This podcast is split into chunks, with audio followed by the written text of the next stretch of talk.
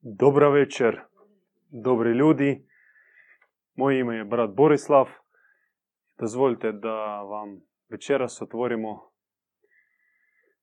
bogominsku priču koja je stara hiljade godina. Bila je pod zabranom, zaboravom i evo je ponovno se vraća na zemlju. Bogumili porijeklom su iz prastare Hiperboreje. Civilizacije koja nije poznavala zlo. U koju su naseljavali bogoljudi, utjelovljena božanstva. Priroda Hiperboreje bila skroz drugačija od današnje.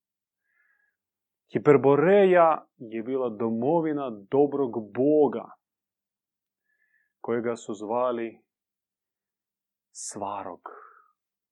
I Hiperboreju su naseljavali 14 svetih naroda, jedan od kojih su bili praslaveni. Kasnije su tek oni podijelili na bezbroj ogranaka, pocijepani i osvojeni od različitih velesila, posvađani, ali u Hiperboreji su živjeli kao jedna velika obitelj. Ta civilizacija nije poznavala ne samo zlo, nego i nepravdu. Civilizacija je bazirana na univerzalnim vrijednostima, univerzalnim duhovnim zakonima, poput ljubav, mudrost, dobrota, mir, harmonija.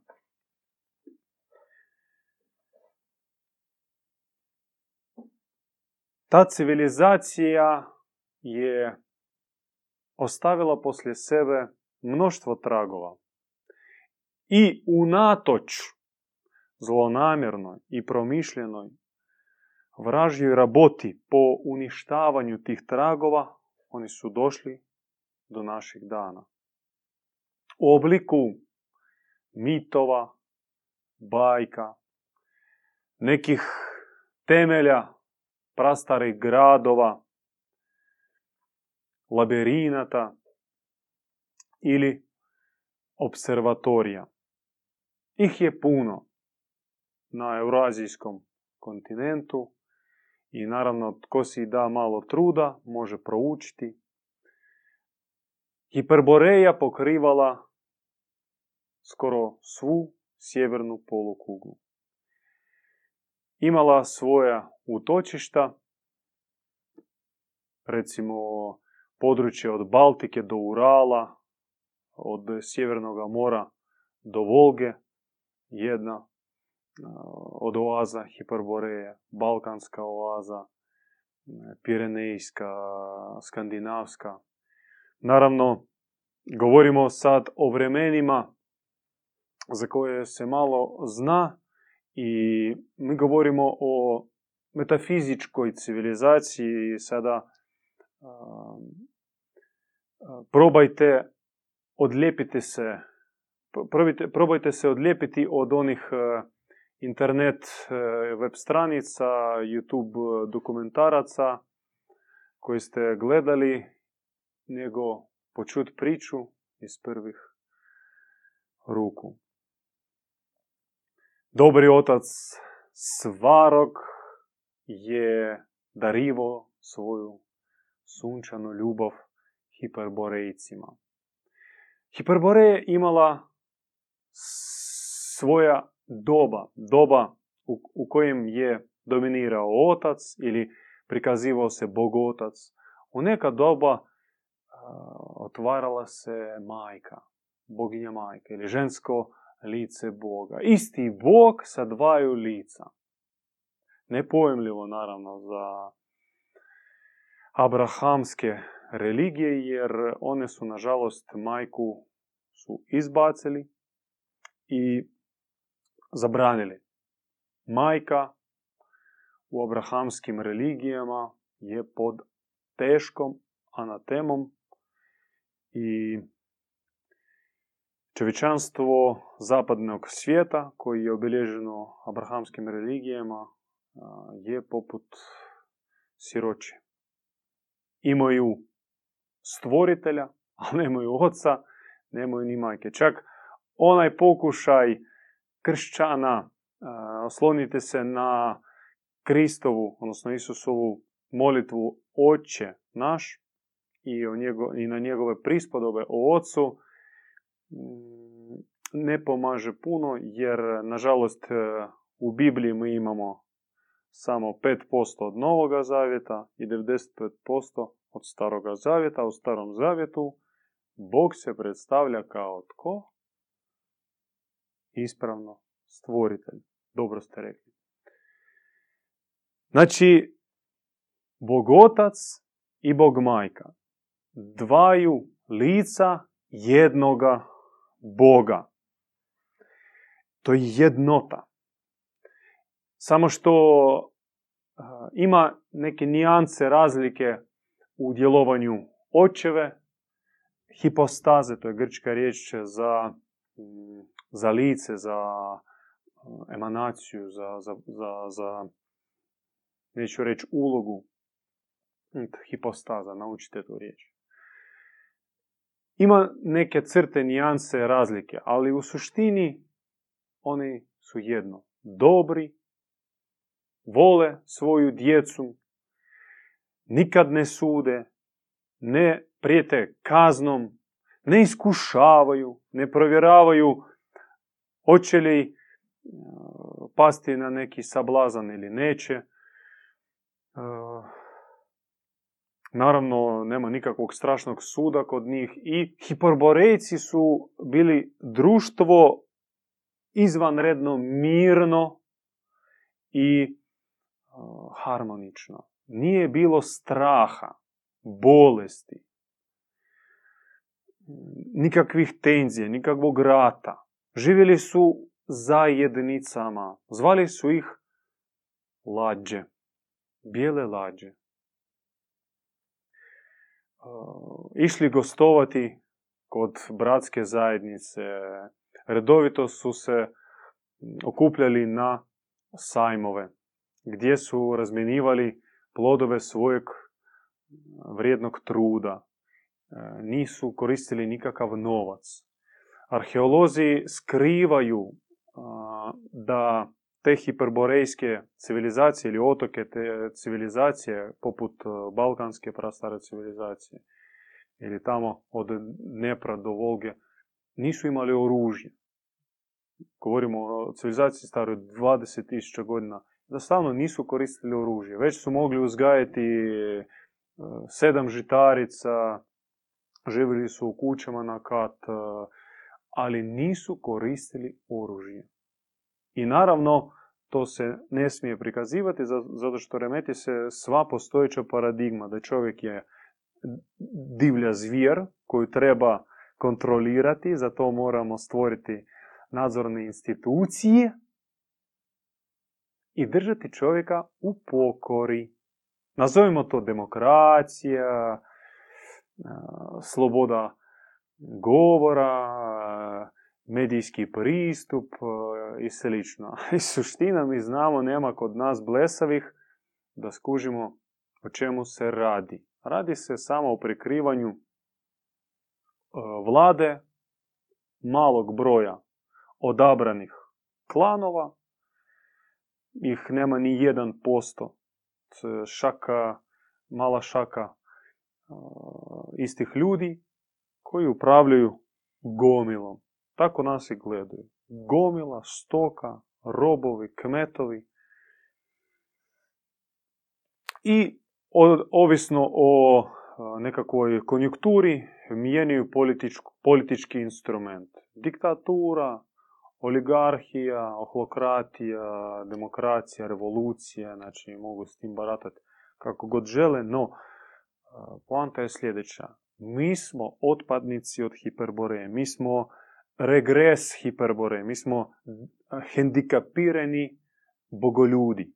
nekadašnji anđeli, svijetli, dobri, milostivi, rođeni, ne stvoreni, nego rođeni, ne samo na sliku i priliku Božju, nego iz Božje prirode.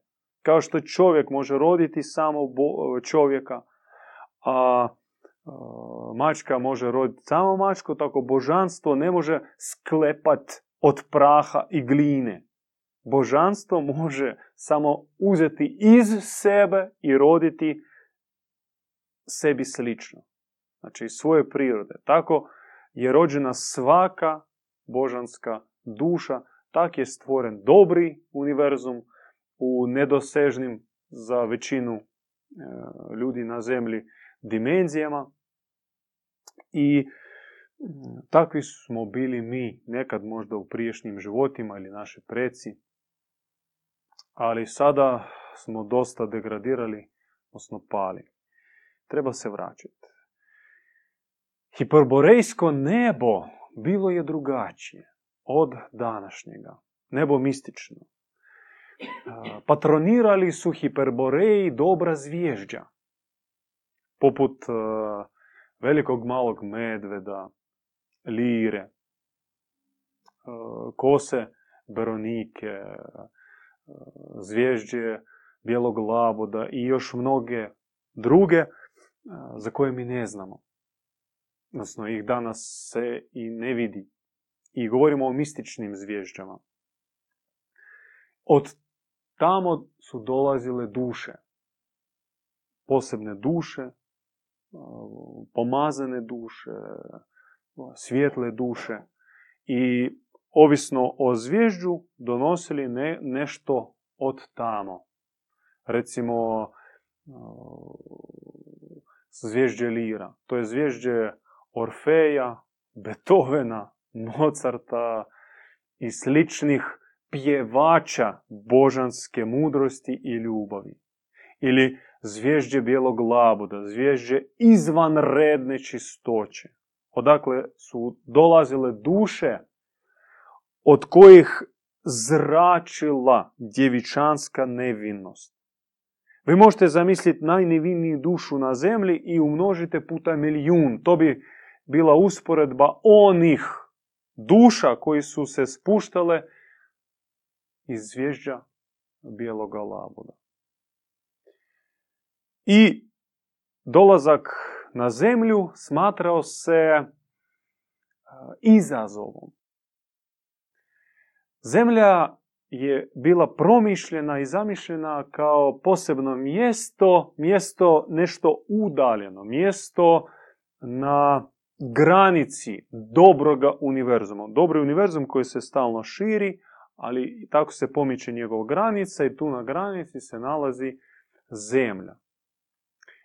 Ima i pali dio univerzuma, kak je on pao, zašto je pao i kojim vlada, to je dio opreznog proučavanja kod Bogumila i vam preporučujemo biti jako oprezni kad idete proučavati genezu zla, jer to je ponor, gledajući u koji može se zavrtiti glava, pasti i nikad se ne vratiti.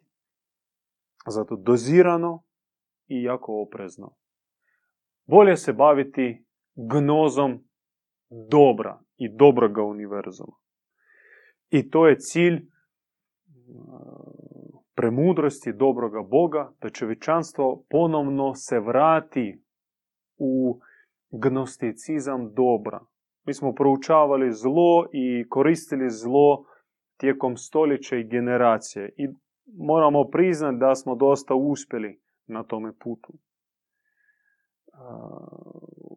Gdje se danas ne ubije?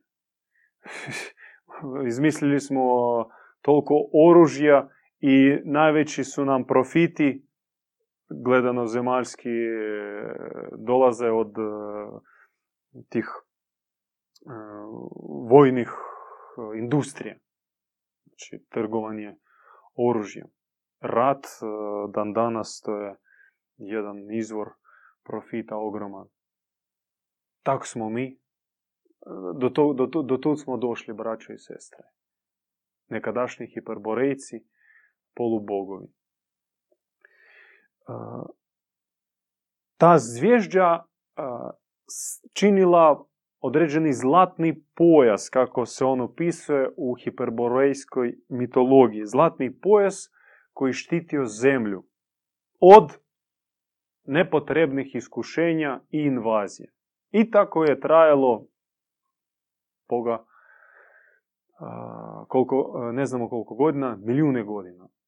Dok od, u određenom trenutku dogodila se infiltracija crnih preko tog pojasa, preko te zaštite i na zemlji su se počeli pojavljivati utočišta crnog znanja, crnog učenja. I instrument invazije, infiltracije toga zla, toga crnila, bila je požuda.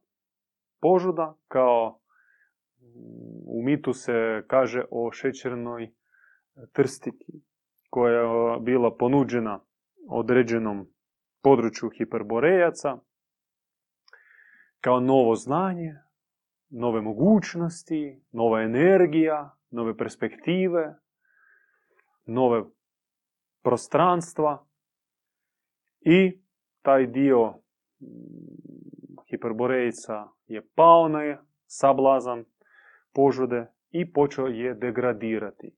I tako degradirajući pretvarati se iz polubožanskog stanja u stanje polureptila. Jer požuda je priznak reptila. Požuda je reptilni e, nagon kod čovjeka. Nemojmo brkat požudu sa ljubavlju, sa dobrotom, sa empatijom.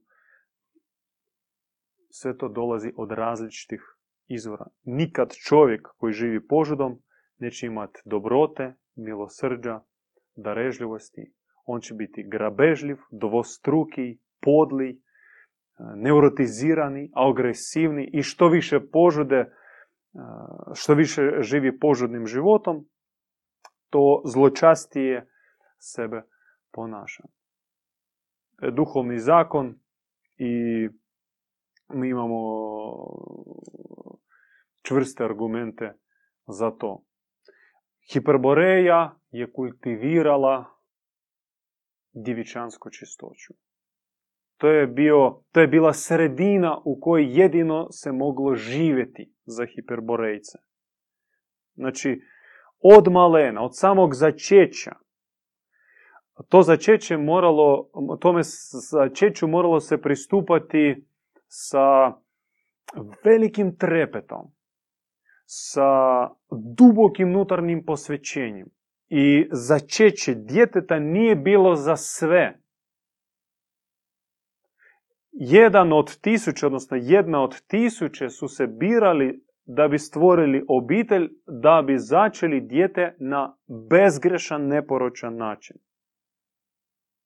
To je bio sakrament, otajstvo. O tome govoriti današnjim stanovnicima vele gradova je uzalud i iskušenje. Pošto oni su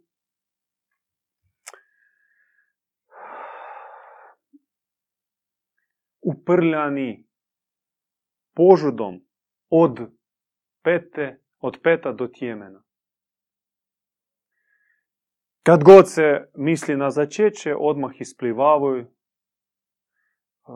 falusovaginalne slike. Nažalost, čovjek je opsjednut požudom. I mora se dogoditi čudo da neka izvanredna snaga ga iščupa iz kaljuže bluda. I on pogleda najprije sebe, svijet oko sebe, Boga i svemir novim očima.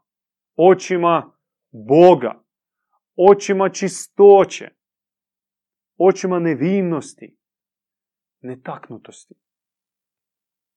I to je čudo.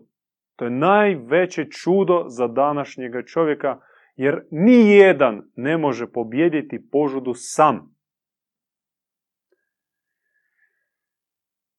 Hiperborejski svjetonazor dijelio cijeli svemir, svijet na četiri dijela. Pali svijet se zvao Nav. U njega se ne gledalo, on je bio zabranjen, ilegalan i kad god bi nešto pokušavalo prodret iz tog nava u zajednicu hiperborejaca, vođe, bijeli stareci, odnosno starice, odmah pripoznavali došljaka iz nava i zabranivali ga. Znači, taj svijet je bio jednostavno zatvoren za hiperborejce. No, oni su znali da on postoji i morali paziti da ne bi se njegovo vrata otvorilo. Trodimenzijalni svijet su zvali jav.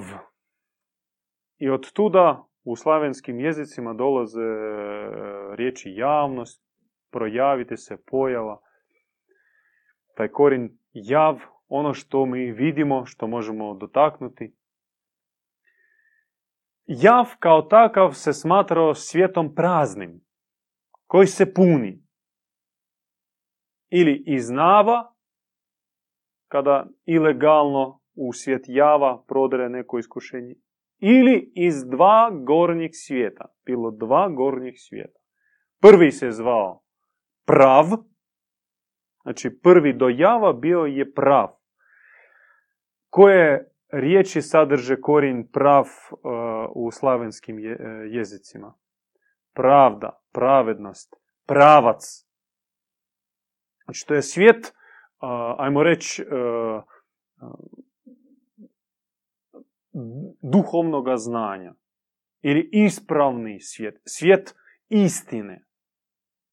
Gdje se zna što i kako treba biti. I onda hiperborejci su bili usmjereni prema pravu i punili jav zakonima, odrazima, inspiracijama, idejama iz prava.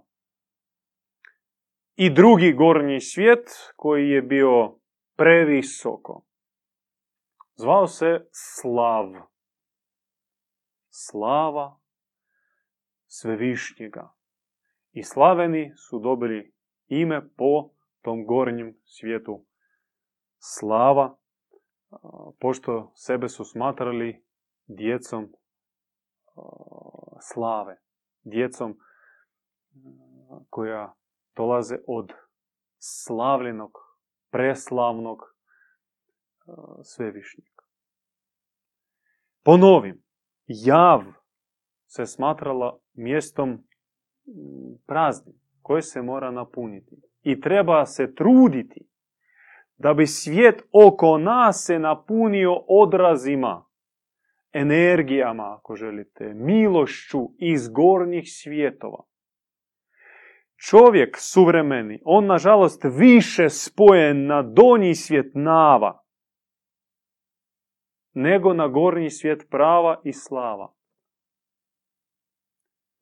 Zato, kad on živi požudom, pornografijom, e, lukavstvom i laži, on otvara svijet nava i to prodre preko njegovog srca u svijet oko njega. I to zaražava njega samoga njegovu djecu, prijatelje i dalje. On mora zatvoriti ta vrata za sebe, objesiti duhovni lokot na ta vrata, da se nikad više ne otvaraju, i truditi se na otvaranju vrata u prav. On mora ispraviti svoj put.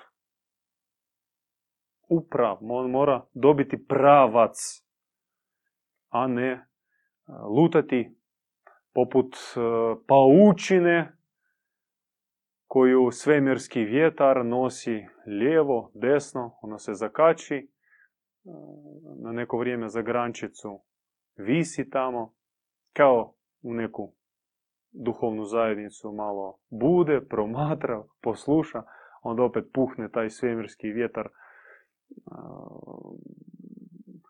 karme ili bilo čega i odnese ponovno, dok se ponovno ne zakači i tako jadna duša, lutalica može mijenjati živote, inkarnacije, planete, dimenzije, ali to je nemirna duša. To je brod bez kormila. Znači on potpuno njim se ne može upravljati. Čovjek mora stati na stazu i ići putem koji za njega predodredila Božja providnost.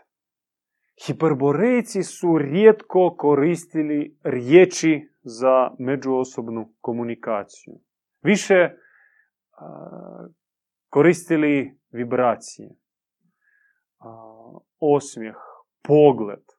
To su bila sredstva za komunikaciju. Uopće, verbalna komunikacija je priznak degradacije, braćo i sestre, zato ja nažalost moram govoriti, pošto još slabo kod mene razvijeno duhovno srce da bi mogao ovu poruku staviti ne znam u, u jednu molitvu. Možda bi mogao, ali još nisam na tom stupnju. No, to je naš put, naš cilj i vjerujemo da jednog dana ćemo doći do te razine kad e, neće biti potrebe meni ovdje nastupati ispred vas, ni vama slušati mene, nego možemo samo zaigrati kolo, otpjevati jednu pjesmu i s tim ćemo spoznati puno više nego od sat i pol lekcije u Boguminskom centru. No, kasnije, e, kako Hiperboreja možda se više materializirala, nasljednici te civilizacije, kad govorimo o recimo, praslavenima, počeli koristiti određeni jezik. Jezik za pismo, za ostaviti neka poslije sebe neko znanje. Koristili su glagolicu. Glagolica je staro praslavensko pismo i jezik koji izgledao poput tablice, 7 puta 7. E, to je jezik i abeceda bila slična runama, gdje svako slovo prenosilo određenu poruku. Naravno, glagoljica iz srednjega vijeka to je već osakačena abeceda, iz nje su izbacili najvažnije, najvažnija slova. Dakle, od tih 7 puta 7 tablice 49 simbola mogli su slagati preko tisuće duhovnih poruke. Vi se sjećate, az, bog i vedi i tako dalje. Recimo, riječ ljubav. Znači, l, b, v. L, ljudje, znači ljudi. B, Boga. V, vedaju, odnosno znaju. Ljubav je kad čovjek zna Boga, a zna da Bog je, jest ta ljubav. Znači, ljubav je emanacija Boga. I koliko čovjek ima ljubavi u sebi, toliko ima i Boga. I zato i Krist u svojim prispodobama, odnosno porukama govorio e, dajem vam novu zapovjed. Ljubite jedan drugog. Ali sa ljubavlju s kojom ja vas ljubim. A to je posebna ljubav. To je jest emanacija Boga. Njega su pitali, a koja je to ljubav? Kakva to ljubav? Čim ona je posebna? Ja volim svog uh, sina, svoje manje volim, ne znam, svoju torbicu, naočale svoje volim, kavu volim. On govorio, ljubav o kojoj ja kažem je spremnost dati život za bližnjega. Od za koliko duša si spreman dati život, toliko imaš ljubavi u sebi, odnosno Boga u sebi. Ako si spreman dati život kao majka za svoje dijete, ne zamišljajući, onda toliko imaš Boga, jer za, susjed, za susjedsko dijete već i nisi spreman, spremna dati život. Za kolegu nisi spreman dati život, spreman oduzeti život i, i po sto puta na dan pomisliš kad si u uredu, zajedno tebe i živciraju, upropastio bi te, da rikni već, e, začepi se. Toliko te volim da ono, zbriši sa mojih oči. Toliko ljubavi ima u sebi. A potencijal čovjekovog srca 7 milijardi. 7 milijardi. Znači koliko još se treba truditi, braćo i sestre, da bi emanirali Boga u sebi. Zato uh, jako smiješno kad uh, naša braća koja prate put New Age-a sjednu na kauč, izmeditiraju i odašiljaju znači neke vibracije, vi, vibre, vibre ljubavi, da i onda dođe supruga ili suprug u kuću i njoj osmijeh taj blaženstva kaučnog e, promijeni se na facu mrku i neprijatno. Znači, odmah se srce zatvorilo. Evo, minut prije ti si voljela čitav svijet, tebi je došao tvoj suprug ili dijete i ti se izderala. Znači, smetaš meni voliti svijet ovdje, makni se stoko. Znači, glagolica, e, sad nema smisla vraćati nam glagolicu, mijenjati e, latinicu, no svakako ima smisla proučavati onaj biser koji je raspršen po cijeloj slavenskoj obitelji. I to svakako vrijednije od e, procesa latinizacije kojem je bio izložen hrvatski jezik, recimo među ostalom, ili bizantizacije što se dogodilo srpskom jeziku i istočnim slavenima. Čiril i metod dva postavljena agenta od strane Rimobizanta koji su judaizirali slavensku abecedu i preko te abecede judaizirali jezik i mentalni sklop slavenskih plemena. Radili su to po zadatku, a baza je bila Ohridska škola. Znači, Ohridska škola je bila znači, jedan od utočišta te judaizacije. Pošto mislim da e, nema potrebe naglasiti da Biblija, odnosno kršćanstvo je u stvari judeo-kršćanstvo. Je neka uh, reformirana uh, judejska sekta. U stvari judaizam. I za toga su stajali Petar, odnosno Šimon i Pavao šavu. Po zadatku Sinedrija odradili svoj posao, došli u kršćansku zajednicu, razvalili su kršćansku zajednicu, e, napadali majku Mariju, e,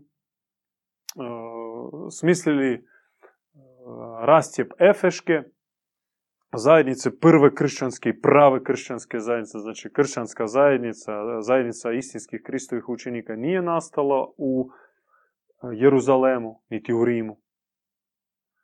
Sačuvaj Bože. Nego u Efesu.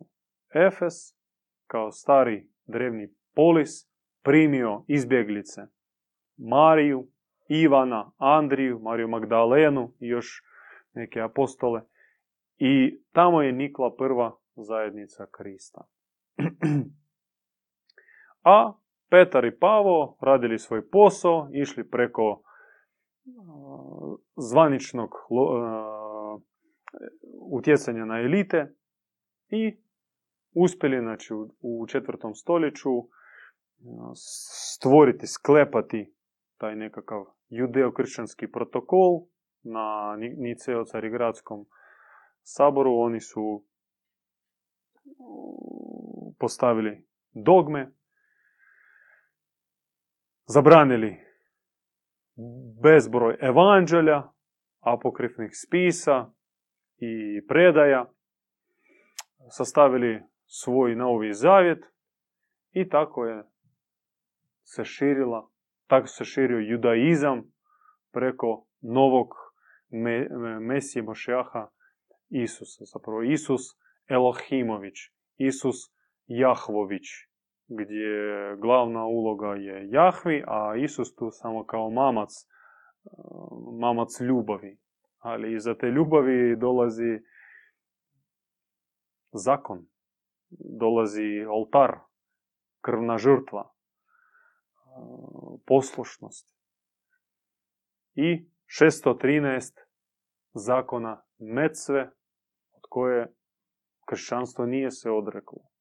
I sve o čemu je govorio Krist kao izaslanik hiperborejski, kao onaj koji vratio se iz Hiperboreje i govorio jezikom hiperborejskim. E, obraćao se židovima i ne samo, e, podsjećajući ih na oca nebeskoga. Na majku, on je puno govorio o majci, to je skroz izbrisano. Njegove su riječi iskrivili, jer e, on je oštro kritizirao, napadao Jahvu, nazivajući ga Sotonom, džavolom, razbojnikom, očuhom, ubojicom. Sukop na zemlji između grane Ivanove, apostola Ivana, i grane Petrove je preslika rata ili Armagedona koji se događa jako dugo vremena. To je rat između dobroga Boga i zloga demona koji se prikazuje kao Bog. Koji je suparnik. Ima svoje, on nosi svoje imena. Ahriman, Ažde, Sotona, Zmaj. Ovisno o području i kulturi dobivao svoje ime. Demiurg. Suština njegova sljedeća. On je kradljivac jer nema ništa svoga. Prevarant, on krade, pretvara i prikazuje to za svoje. I onda pomoću svojih adepata na, nameće se kao bog, kao despot, upravitelj. Znači, on nikad se, sebe ne prikazuje kao otac. Ni jednom Jahve nije za sebe rekao da je otac, da voli. Uopće taj glagol nije, e, nikad se ne spominje u starome zavjetu. Tam samo jezik imperativa, znači slušaj, e, donesi meni svoga sina, zakoli svoga sina, da bi posvjedočio spremnost slušati moju volju, ispunjavati moju volju. I kako Abram postaje Abraham, praotac naroda i plemena. Kad diže ruku sa nožem u ruka, u, sa nožem da bi zaklao svog sina. I to je zavjet, znači e, zavjet Abrahama sa Jahvom. Čim on spreman ubiti svoga sina, Šta će on e, učiniti za ostale? Naravno, on će pokoravati, ubijati i onda mi to sve čitamo. E, te rat Mojsija, onda kasnije Isusa Navina i ostalih takozvanih proroka.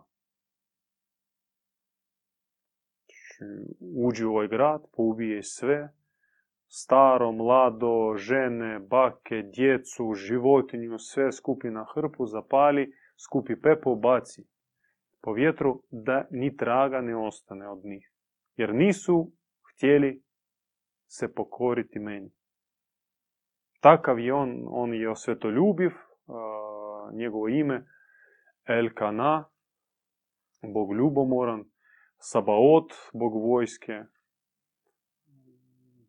Adonaj, svemoćan, uglavnom ima te, takve epitete bandita, kriminalnog kuma, znači njemu se samo donosi, njemu nosi, donosi, a on tebi ništa ne obećava.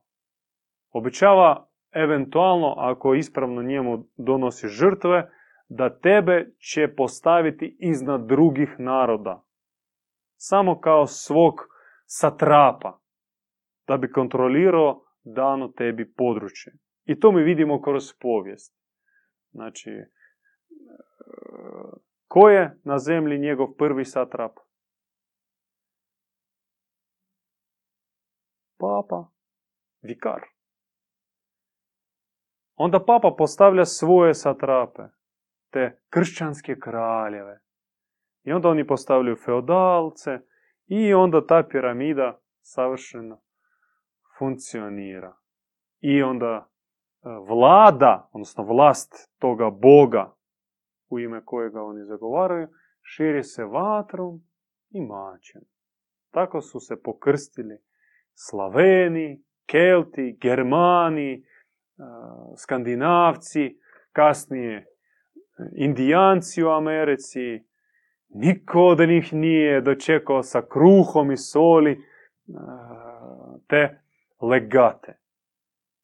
Nisu oni ni dolazili sa, sa finim riječima, sa dobrim dijelima, sa molitvom, požrtvovnim svjedočanstvom da bi pokazali kako njihova vjera e, je dobra i vrijedna da se prouči i možda prihvati. Ne, ma kaki.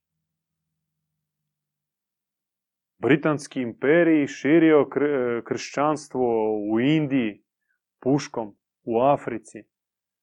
Isto su radili španjolski konkistadori. Sve mi to znamo. Ali zbog nekakvog razloga bojimo se to sve posložiti u, u, u jedan mozaik. A puzzlovi su tu. I povezati stvari jako jednostavno. No stoji strašna zabrana od samoga toga ahrimana zloga Boga. Uvidit da on zapravo projavljen na zemlji, da on je prisutan na zemlji, da on je osvojio zemlju i on je prodro, nažalost, i u naša srca, u naš um, u, u naše nagone. On zarobio nas i manipulira s nama. No, utješna je vijest od Bogumila, kao vjesnika Hiperboreje, vjesnika dobroga Boga, je u tome što dolazi kraj vladavine toga crnoga. Da, Hiperboreja u određeno vrijeme bila podvrgnuta invaziji i ta invazija zapravo trajala do 20. stoljeća. Knjižnice hiperborejskih spisa bili su nađeni i spaljeni. Nešto su sebi ostavili ti osvajači, ali masovno su spalivali. Za spomin na Hiperboreju e, spalivali su naselja, pokrajine. E, bila zabranjena propovjet o staroj vjeri. I onda su vjesnici išli i svirali kao guslari, recimo po, po Rusiji bilo jako puno tih i u tom u Ukrajini e, guslara. Oni su svirali ne, ne onu žilu konjsku, nego fini lijepi instrument gusle, to zvuk božanski. I dok, sve dok e, biskup, e, mislim, moskovski prozvao taj instrument džavolim i bilo je zabranjeno znači, svirati gusle. I naravno, zato što guslar kad bi dolazio u neko selo, naselje, on bi okupio sve ljude, onda bi oni svirali i onda bi on počeo povelju, neku e, pripovetku, neku priču staru o drevnim vremenima, o vremenima kad je Bog hodao zemljom, kak je ostalo u narodu. Kad je Bog hodao zemljom. I ta misija je bila na onim trubadurima, minestrelima, guslarima. ne vapiti što te bi rekla ovca. Sa oproštenjem i to je karikatura na stare guslare. Drevni i ispravni trubaduri, oni opjevali Boga, Boga koji živi na visokim nebesima, u srcima ljudi i tajanstveno raspršeno svijetu. Ovako očima ga uvidjeti teško. Prije ćeš na neko zlo, neku podvalu, uh, utvaru, ali Boga uvidjeti trebaš se potruditi. Ali ga ima. Ima Boga. Ima Boga, treba ga vidjeti raspršenog u prirodi, u srcu, isto nije sve u čovjeku Božje. I samo zaveden čovjek može pomisliti da on kao takav je Boži stvor. Ma daleko je od toga. Ma ne može sve baš u nama predstaviti se kao da je od Boga. I čovjek koji ima savjest, on će znati prihvatiti gorku istinu o sebi. Ne, nije sve u meni Bože. Imam ja puno od suprotnoga. Imam ja još prostora za čišćenje, rada na sebi. To je čovjek Boži, čovjek od savjesti, čovjek duhovan. Spreman kritički gledati sebe i raditi na sebi. I naravno činiti prodor u visoke dimenzije gdje Bog obitava um, apsolutno. Uh, bez, u hrvatskom, nažalost, nemate riječi, ima u srpskom jeziku bezuštrbno. Znači, bezuvjetno. On, on nema nikakvog, nikakve potrebe e, adaptirati se, prilagođavati se. Ovdje Bog da dođe, on mora doći kao prosjek, kao sestra milosrdnica, kao neki beskućni, kao na kraju krajeva dijete invalid, da bi okolici prob, probao srce i kod njih malo poremetila se ona konzumeristička svijest da ima nešto osim uh, sitimola, kave, kina, seksa, rštilja, da ima nešto. I ja pozvan da živim onim drugim. I ja zapravo trošim svoje dragocjeno vrijeme i svoju neprocijenivu božansku prirodu za nepotrebne stvari. Prokockam svoj život i evo, gledajmo naše starce. Doba starosti pozvana da donese prosvjetljenje, pečat mudrosti na licu. Kad ti dođeš starcu i pitaš njega za savjet, on tebi progovori glasom prastarog Boga mudrosti. Ali toga nema. Nema.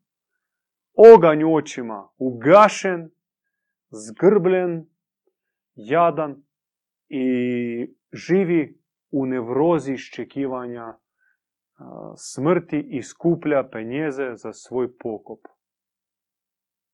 Jad. Tragedija. To je užas, braćo i sestre.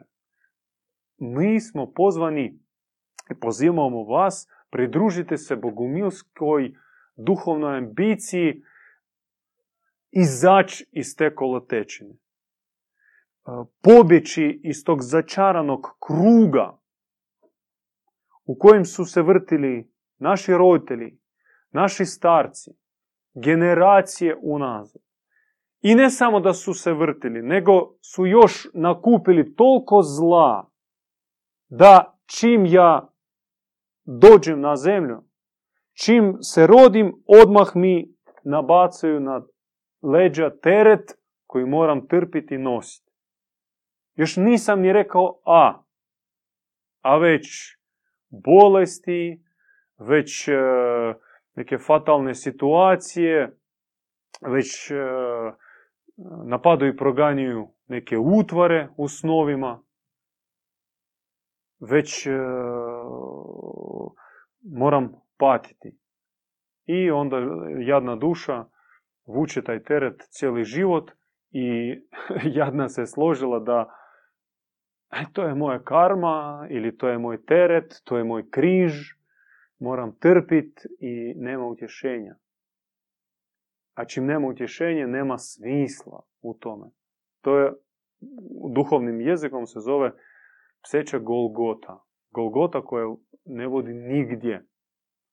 Jer i Kristova Golgota čak imala poslije sebe uskrsnuće i slavu. Ali ova naša Golgota, trpljenja i muke, ne vodi nigdje. Ona neće se završiti uskrsnućem. Ona će završiti mirogojom i nekakvim uh, rodbinskim, obiteljskim limbom u koji naša duša otputuje po nekim kanalama i vezama. I, ča, i tamo će čamiti kao u zatvorskoj ćeli do strašnoga suda, ako je takav zadrti vjernik, ili u nekim astralnim tim labirintima ponovno se utjelovljavati, vraćate se, utjelovljavati, vrać, vraćate se kao hrčak u kotaču, besmisleno, apsolutno uzalud. Na zemlji moraju postojati djedovi. Hiperborejska civilizacija se temeljila na djedovima. I bogumilska grana, tradicija, ona sva obilježena prisutstvom djedova. U istočnoj tradiciji, tamo u Rusiji, ih su zvali stareci. Ako ste čitali Dostojevskog braća Karamazovi, ili druge, e, ne, druga, druge knjige, tam se spominju ti stareci. Starec ili djed, to nije samo čovjek koji ima darove posebne. Takvih ima među nama.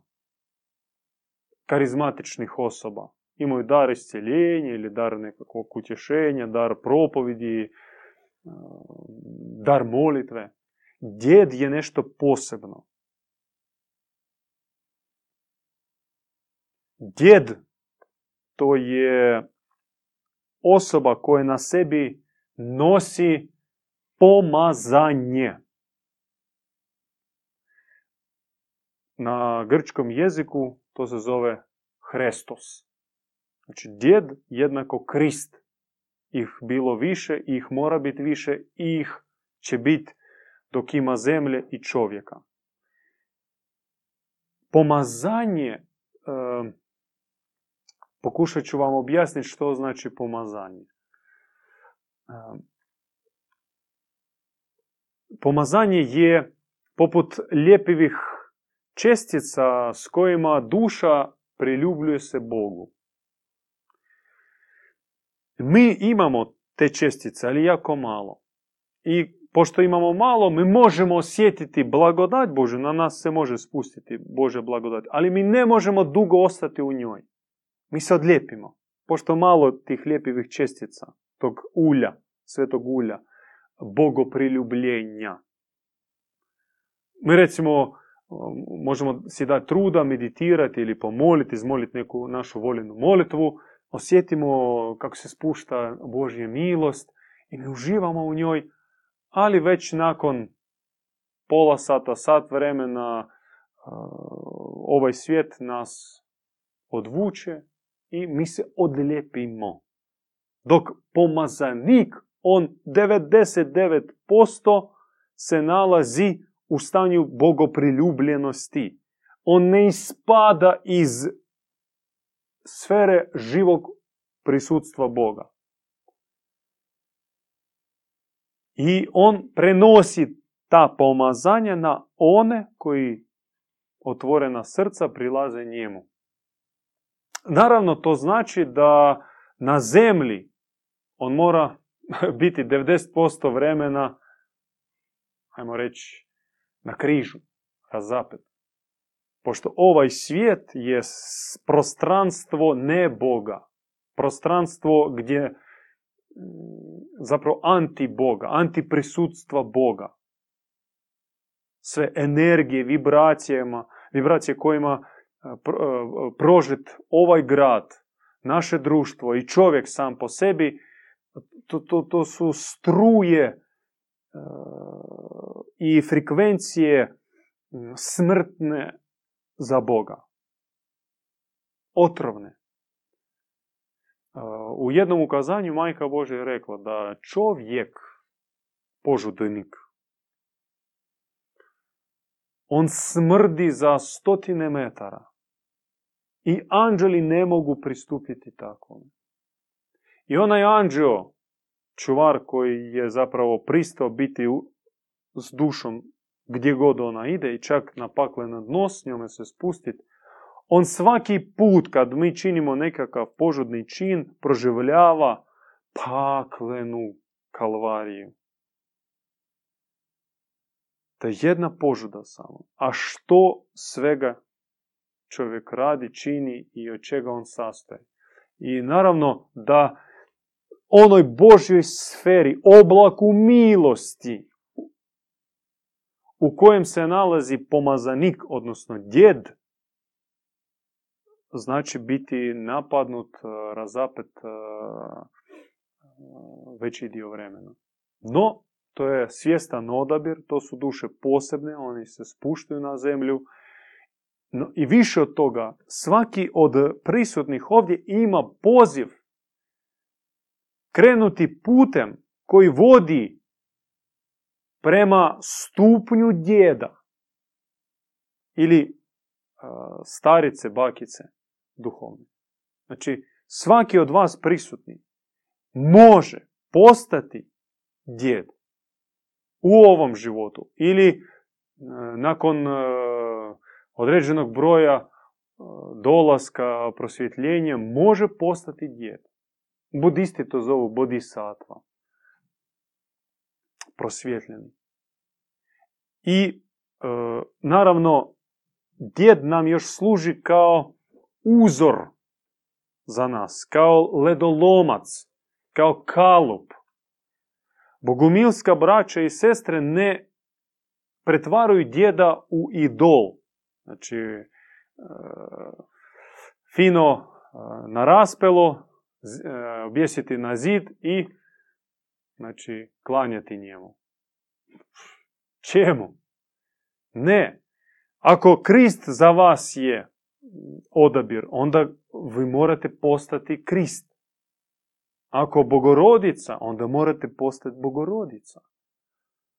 Ako za nas djed Ivan je uzor, uzor, mi želimo da dostignemo njegovog stupnja. I to je njegova želja prirodna kao bilo kojeg dobrog roditelja. Loš je onaj otac koji stalno tlači svoga sina, stalno njemu prigovara, ukorava i tim se nadmašuje nad sinom. Užasna je majka koja ne želi da njena kći bude bolja, plemenitija,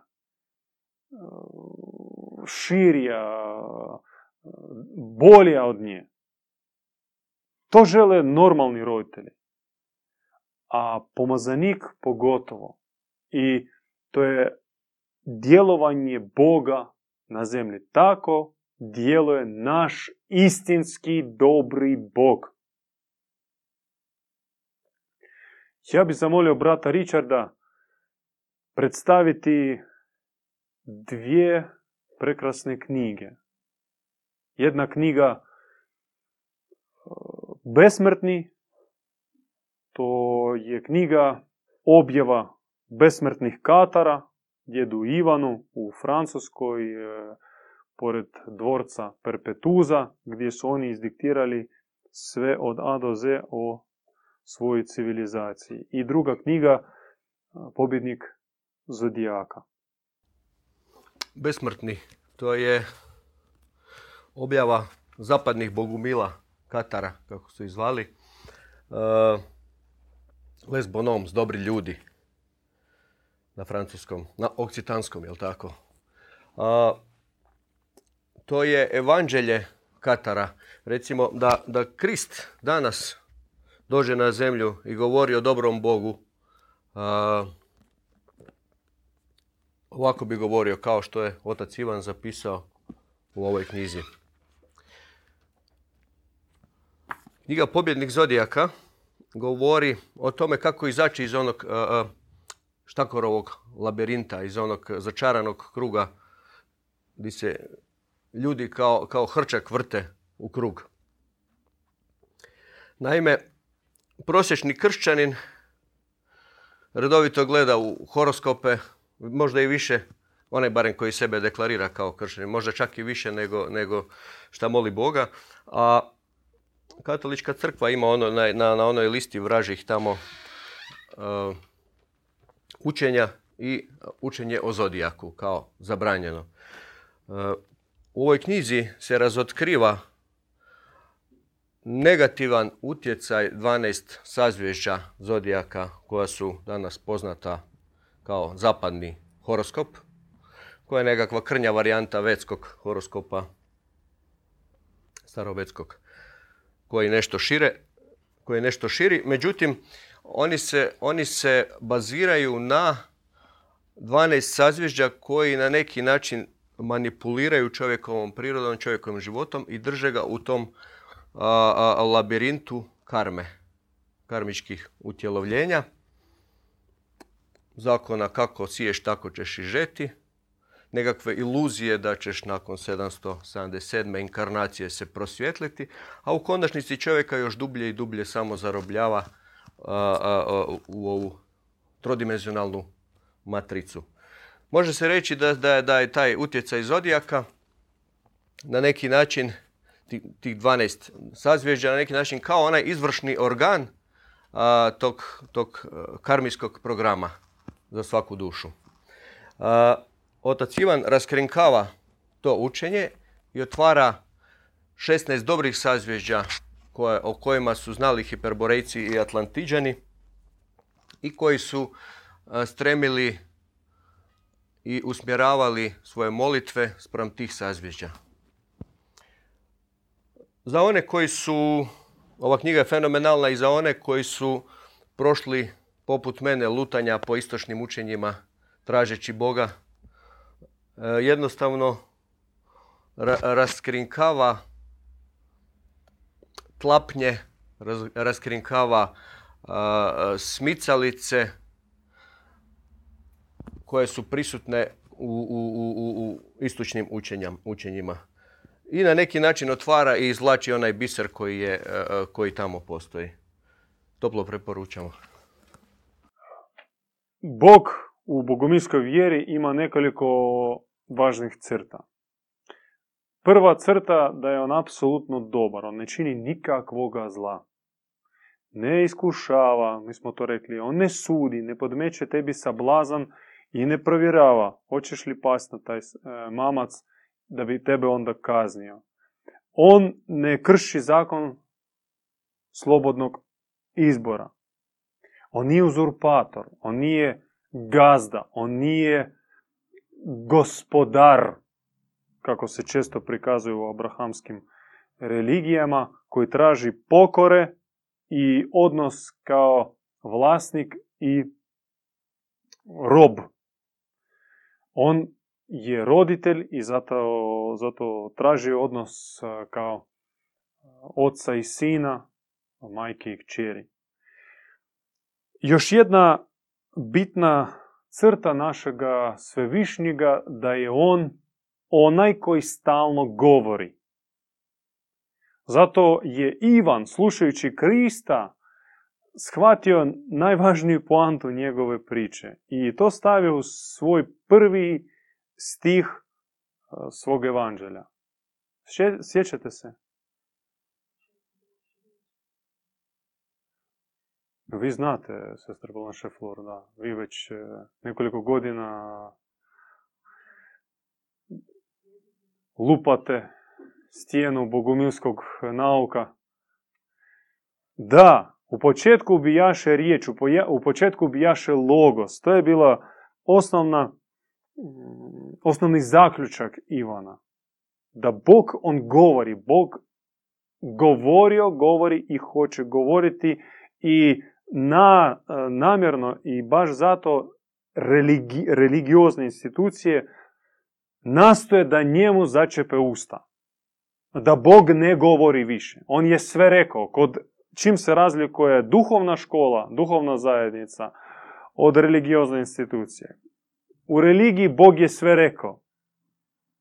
I na kraju rekao Bog.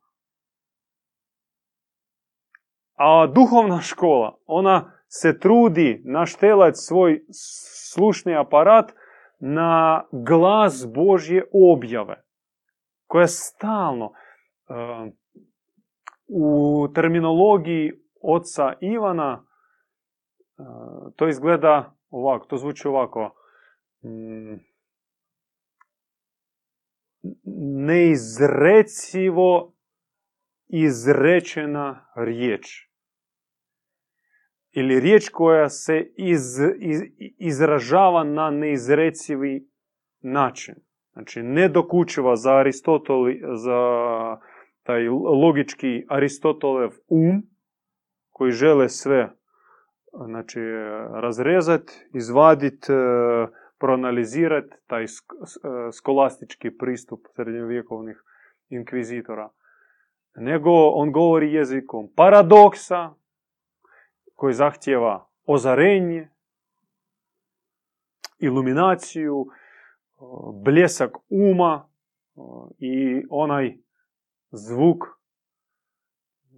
wow, wow. Od kad čovjek kaže wow, ima šanse da on je nešto malo počuo Boga. A kako obično, što obično kaže onaj Aristotel?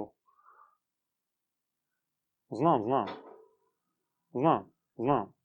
Njemu kažeš Božju neku, neku, neku stvar e, novu se otvara e, univerzum Boži. Krist njemu dođe na, na prak i nešto će reći i za uzrat će dobiti a, znam, znam.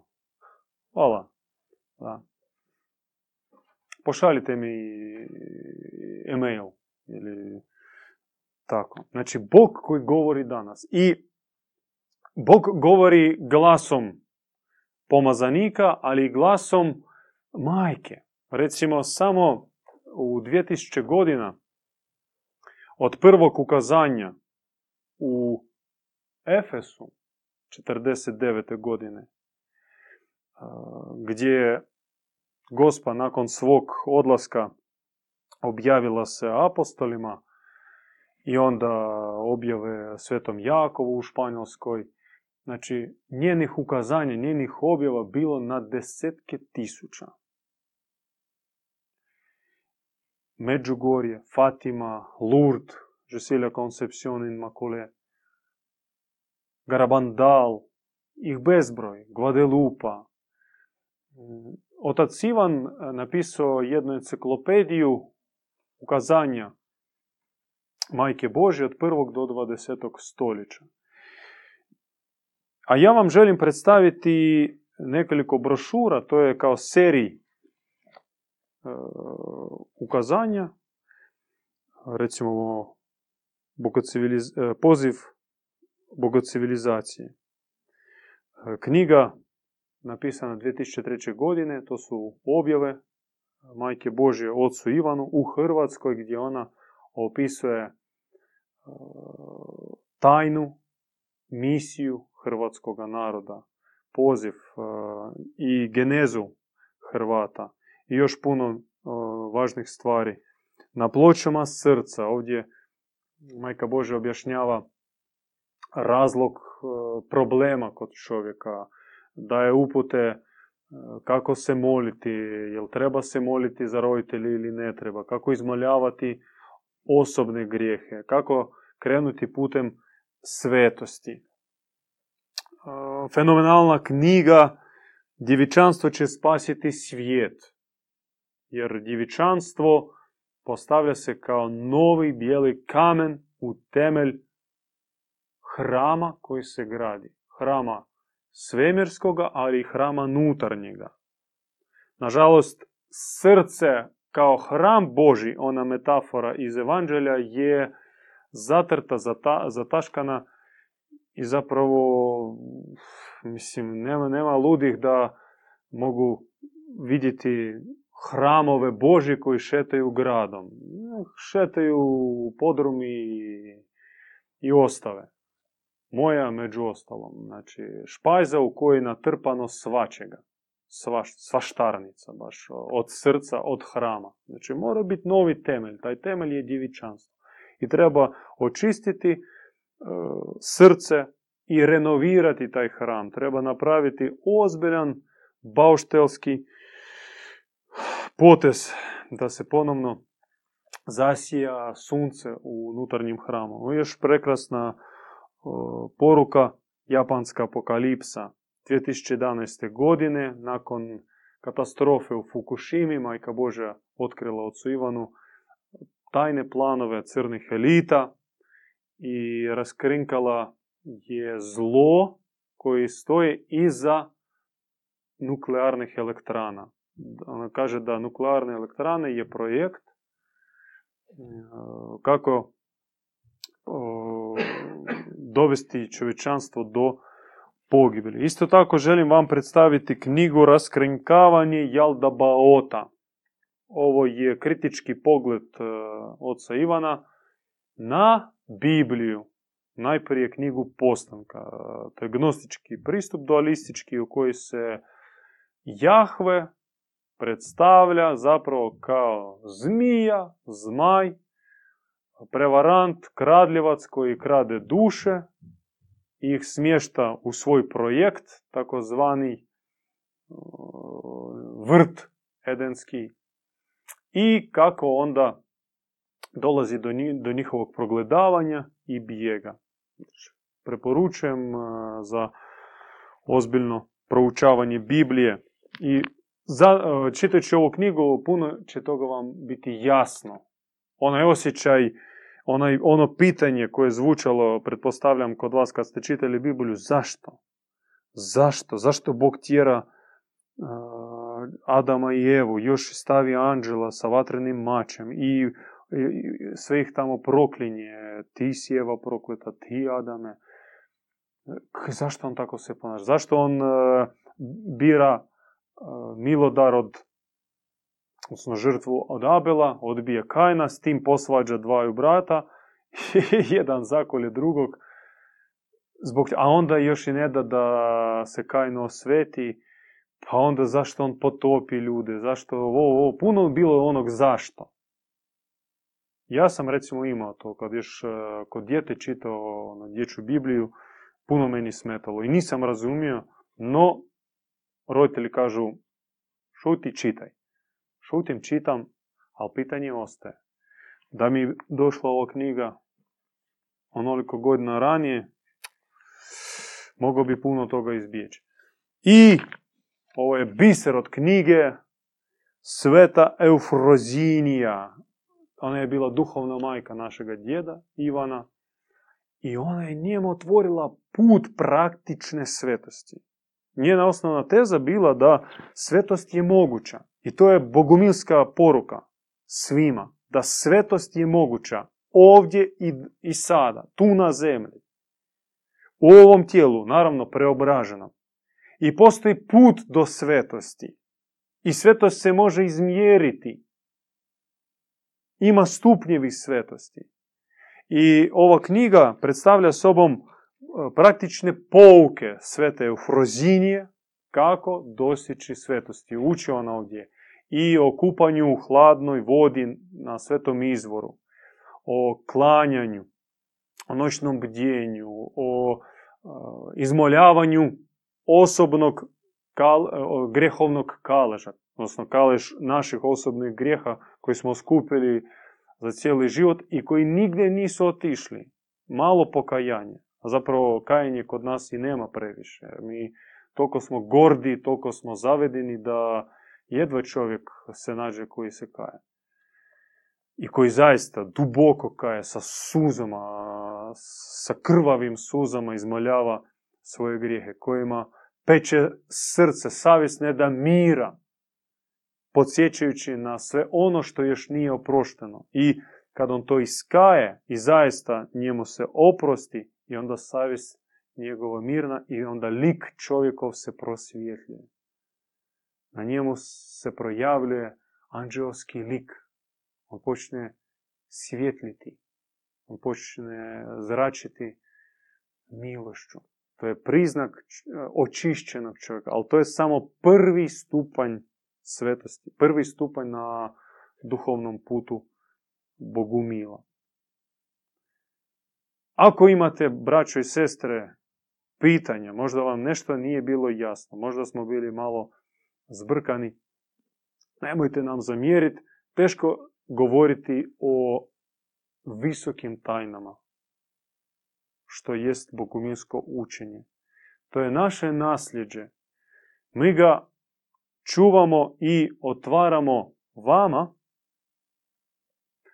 onoliko koliko možemo, koliko smo sposobni to otkriti, kako mi to razumijemo i otvaramo ono što smo uspjeli isprobati.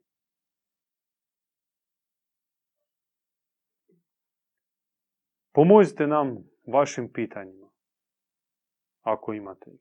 Ako nemate, još bolje.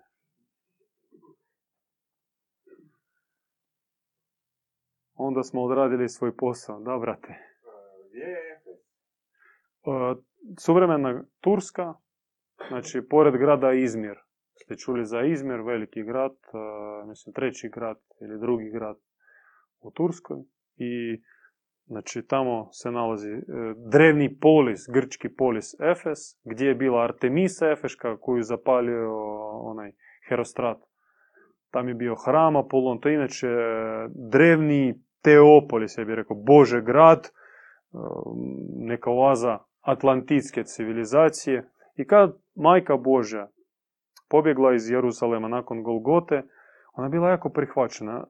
za nju su Grci pomislili da je ona utjelovljena Artemisa, da je Artemisa došla njima u Efes. A kad su vidjeli Ivana, svetog Ivana, pomislili da je Apolon je došao. Takva milost bila na njemu. I njima su dali kućicu, dali mogućnost služiti. Majka Božja je uglavnom živjela odvojeno, povučeno na brdu i ponekad se spuštala posjetiti zajednicu, puno slala svojih poslanica, mnogo od kojih je krao Pavo, on je došao dvije godine proveo u Efesu, došao po zadatku, prvo mislio je ubiti, ali njemu nije išlo, i onda on e, dolazio do njenih poslanica, neke je svajato, pretvarao i onda prodavao za svoje. I tako su nastale Pavlove poslanice. Kradljivo. 16 godina majka Božja je provela u Efesu, ima knjiga Ruže Serafita. Molim, Richard, gore. To je jedna od šest knjiga koji je napisao otac Ivan, to je zapravo objava Majke Bože u Efesu. Otac Ivan boravio u tom gradu, blizu tog grada, nekoliko godina. I tamo sama Majka Bože izdiktirala o svome životu na Slavu, to je mjesto, brdo se zove Slavojevo brdo, i o onim posvećenjima koji je ona prolazila Znači, ja vam jako preporučujem ovu knjigu. Ovdje ona kaže da drugo je tisućljeće kršćanstva završeno. Treće je posvećeno serafitima. Serafiti to su posebni duše znači, koji dolaze na zemlju. Od serafikus, serafin, znači najveći nebeski čin. Nima poklanjam bisernicu uručenu Kristom, slavu ove gore. Dva put preobraženi, dva put sišavši s neba, prenebeski jaganjac, bog Serafita budućega vijeka, poklanja vam to s čim nije usporedivo bogatstvo, ni s čim usporedivo bogatstvo i najveće čudo. Eto, znači majka Serafita, majka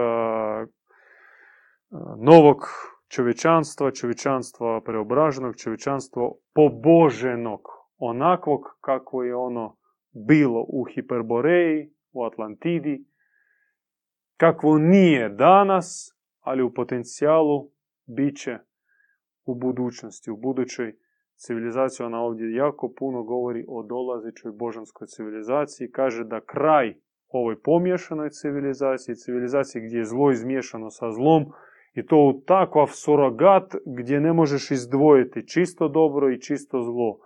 U zlu ima izgubljeno dobro, a u dobru skriva se zlo. Zato se kaže dobrim namjerama se ploča put do pakla. A u nekakvom zlotvoru se skriva ipak nešto dobro. No, onaj in janj, to je vrijedi samo za ovu pomiješanu civilizaciju. To nije uzeto iz univerzuma. Tak nije na nebesima. Nema na nebesima crna mrlja u, u, u svjetlom moru. Tam ima svjetlo more, svjetli ocean. I tako će biti na zemlji. Zemlja će biti potpuno očišćena od svih mrlja zla. Put do toga nije lagan i nije brz, ali netko mora to početi. Mi smo krenuli tim putem. Pozivamo i vas.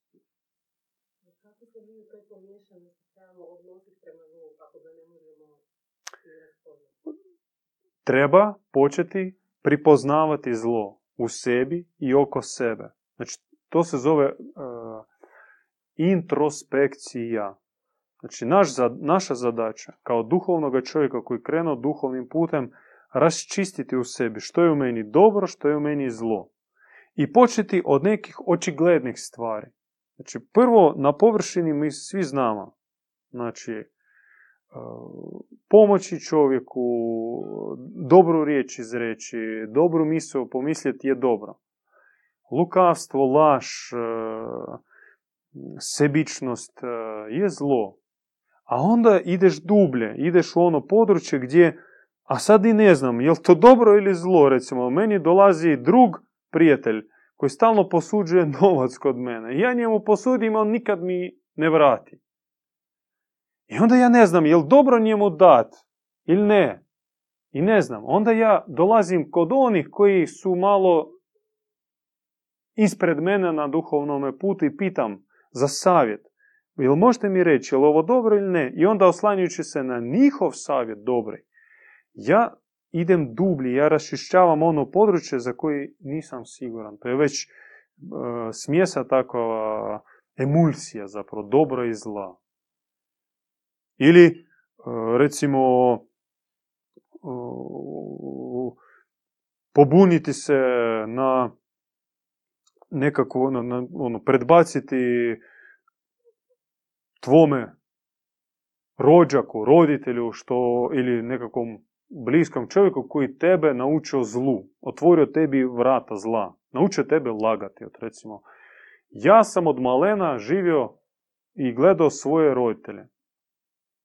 Gledao njih. Oni su mene pokušavali učiti nekim moralnim, ajmo reći, e, vrijednostima. No, pri tome, kralji kad su mogli, e, ogovarali druge, susjede, znači, nisu oni bili neki super grešnici, ali opet nisu bili ni sveci. I ja sam naučio kod njih dvostrukim standardima, pristupu, e, lagati, e, iskorištavati, muljati.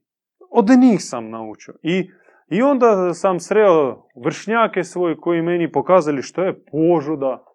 Sam, e, prvo sam šokirao se kad su meni pričali šta je to, ja nisam uopće razumio šta je to. poslije počeo sam razumjeti. I poslije taj duh koji e, oni su na mene prenijeli, počeo mene voditi da proučavam ona područja. I tako sam se pomiješao i e, zarazio. I onda trebam ići putem povratka, nekakvog regresa, e, vraćanja i odricanja od svih tih učitelja, od svih tih navika koji sam pokupio. To je proces jako mm, nije jednostavan. I sam čovjek teško da ga bude prošao. I ne treba sad, i ne treba da ide sam, da svojim greškama, pokušajima, trzajima dobiva masnice. Sad rođena je zajednica samom majkom. Ima djed od kojega nastale su svjeteljke. i širi se to svjetlo. Tako funkcionira ta duhovna škola. Ona funkcionira na horizontalnoj razini. To nije piramida, nego horizontalni krugovi kola. Kao to se zove grčkom riječu heterarhija. Heterarhija ide u horizontalu, znači u centru je jezgra. Znači duša, svjetiljka koja na sebe uzima najviše križa, najviše bori se za to svjetlo i ga izmoljava. I onda oko te svjetiljke bliže su oni koji mogu isto primiti to svjetlo preko napora, preko poteza, preko žrtve i to prenijeti drugima. I onda se širi. Znači, što dalje od svjetiljke, to manje križ, to manje napora, naravno. No, treba se stremiti prema centru, prema toj jezgri. I to je proces, to je škola i tu su dobri savjetnici. Znači, pastiri bogomilski, oni su savjetnici. I odnos sa njima je kao sa savjetnicima, kao sa prijateljima. Mi njegujemo prijateljski odnos e, među pastom i pastirima, pastiricama. Kod nas nema pokore, crnog oka, skenera koji iščitava grijehe, greške, to naš onaj mrki karizmat, dođeš on tebi, a, znači izbroje tebi grijehe, šta si danas i jučer sve uradio. A to može i, i neka vještica vam reći. Nema puno posla. Nema puno posla vidjeti grijehe i mane čovjeka. Ha. Posao uvidjeti božanski potencijal u duši i još znati ga probuditi. To je posao. I to ne mogu svi. Znači, treba izlaziti iz mutne vode, iz kaljuže. To je poanta. Ima tri čaše. U jednoj kanalizacijska voda mi nećemo piti. To je znači očiti grijeh. Očito zlo. Znači, većina ljudi to odbije. Većina ljudi imaju dovoljno savjesti da odbiju onu kanalizacijsku vodu. Ima još dvije čaše. U jednoj voda iz pipe, a u drugoj izvorska, sljemenska voda. I nažalost većina ljudi stanu na onoj vodi iz pipe i konzumiraju tu vodu. Ona čini se da je bistra i nije toliko štetna. Ona koliko nije štetna, toliko nije ni živa zapravo. U njoj kažu nema štetnih e, bakterija, sve ubije klor. U njoj nema ništa u toj vodi. Možete piti. Ali izvorska voda, zato i je izvorska. Što ona je živa. Ona je bistra. Ona, je, ona tebe iscijelja. Mi recimo, sad neko, mi stalno točimo vodu na kraljičinom zdencu i sad neko vrijeme nismo išli, koristimo vodu iz pipe. Nekako, nu, u gužvi smo, moramo otići. I pošto smo godinama navikli konzumirati, znači za sve, za juhu, za kašu, za, za čaj, za sve. Natočimo 200-300 litara vode i to koristimo za dva tjedna. I sad koristimo vodu iz pipe. To, to je takva degradacija, to je tak, takav uh, korak unazad. Uh, ti kad skuhaš čaj, odnosno samo da ona prokuha i vidiš onaj kamenac, da vi muka. To gledate, kamo li pit. Trebamo na slijeme. Ko želi, bogumili e, vam nude zajedničko kupanje. Tko želi od vas e, doživjeti kupanje na svetom izvoru, pridružite se bogumilima, prođite taj, tu neku inicijaciju. Onda ćete sami se kupati hladnom vodom i kroz to kupanje vi ćete se očišćavati prvo, a drugo, vi ćete se ispunjavati vatrom. Kad se prolije kanta hladne vode, tebe vatra obuhvati i tebi duhovna tijela gore. Bukte od, od vatre, od vrućine. Tako se raspomsava vatra duha, vatra ljubavi. Ali prije se gasi ona vatra abdomenska, hejenska, koja muči čovjeka jadnoga i ne da mu mira I on, sve dok se ne ugasi ta vatra, on ne zna što je pravi mir, vjerujte mi, braćo i sestre. A ugasiti tu vatru može samo majka Božja. Svojom suzom izvrši operaciju, gasi žarište požude u čovjeku. Nijedan post, nijedna molitva, meditacija vam neće pomoći. Treba izmoliti majku da ona vam ugasi. Ona se zove prečista, vazda čista, vazda djevica. Ona je prečista.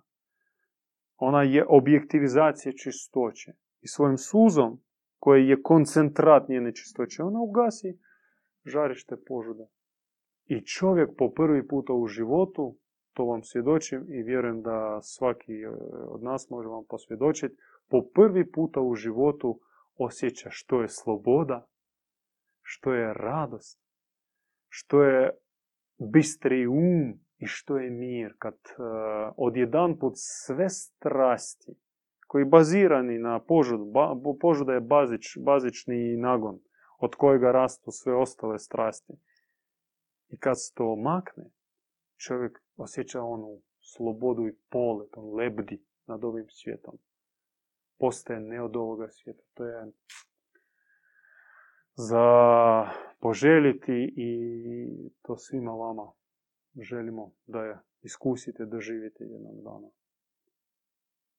Možda jeste neki od vas. Onda ste naša braća. Onda smo iz iste obitelji. Mir vašim srcima. Želimo da vaš duhovni put, vaša duhovna praksa donosi plod Znači, kak je rekao Krist, budemo sudili ne po riječima, nego po plodovima. Bravo. Mir vašim srcima. Tomislava, možemo blagosloviti našu trpezu, naš stol. Blagoslov je važan element bogumilskog života. Mi blagoslivljamo sve. Vodu prije kupanja, trpezu, blagoslivljamo sebe, recimo kad idemo negdje u grad, mi obavezno se blagoslovimo, u, zatražimo blagoslov ili kad nemamo, onda sami sebe blagoslovimo. Blagoslovimo auto prije nego ga upalimo, to isto obavezno. Kod nas postoji jedan, uh, jedan pristup, jedan pristup vožnji, znači kako duho, što je duhovna vožnja, što je psjednuta vožnja. Znači, i od mi bavimo se, odnosno tome dajemo jako veliku pažnju. Jer blagoslivljamo ter zašto? Zato što uh, trpeza, to je kao materija koja mora primiti neku energiju. Prvo ona prima energiju onoga koji je stvara. Znači kad je u pitanju ovaj keksić, kolačić, znači neko stvarao tu materiju. Jedno kad je to napravljeno iz crijeva, u ja bi sada neku onu krempitu, ja bi sad krempitu, i onda krene krempitu Bože sestra kuhat i onda tako sklepa baš ona iz dubine svoga crijeva. I onda svima ponudi. I onda dijete od malena odraste sa crijevnim nagonom. Ono će kroz život vući onaj nagon za, za slatkim, za, za, maminim ili bakinim krempitama. Dok ne progleda odakle to dolazi. Za onaj kolač, njemu taj kolač najbolji. Ili kad sestra se pomoli, kad ona uzme svaku namirnicu ko dijete, ga ogrli sa molitvom. I to sve sjedini u jednu euharistiju, u, u jednu euharistiju. Euharistija kao sveta trpeza. I onda napravi kolač, tortu, kruh, juhu, bilo šta. To je već sakramentalno, to je sa srcem pristup. I to je prva stvar. A druga stvar, blagosloviti. Znači, isto mi još nadopunimo blagoslovom, e, ima dva cilja. Prvi cilj, mi moramo se sjediniti srcima, zato je jako važna zajednička molitva. Znači, ne sad svi na, na, na, nabacamo se na, na trpezu i budemo na ovo jelo i popijemo čaj, pojedemo, nego Prvo mi moramo ajmo reći, koristit ću ovaj tehnički jezik, sinhronizirati e, naša srca. Znači da mi budemo svi kao jedno srce. Onda nas spoji jedan duh, isti duh. I ovisno o kakvom, s kakvim pristupom mi se sjedinimo, sinhroniziramo, takav i duh bude. A to ovisi na onom koji vodi molitvu. Znači, ako čovjek koji vodi molitvu ima dobrog duha, svetog duha, onda i oni koji se sa njim sinhroniziraju ili preko njegovog srca, oni sinhroniziraju se svetim duhom, dobrim duhom. Ili kad onaj kriminalac koji je pozove sve, udružimo se i oni se sinhroniziraju kakvim duhom? Zlim duhom. Zato molitva zajednička je jako važna, jako važna. Mi sinhroniziramo se. A druga stvar, mi povećavamo milost. Znači kad se mi zajedno molimo, mi povećavamo i blagoslivljamo i hrana koja već u sebi sadrži milost. Od kuharice, kuhara. Ona još dodatno prima na sebe milost. Jer to je jedno od osnovnih bogumilskih pravila u praksi. Milost na milost.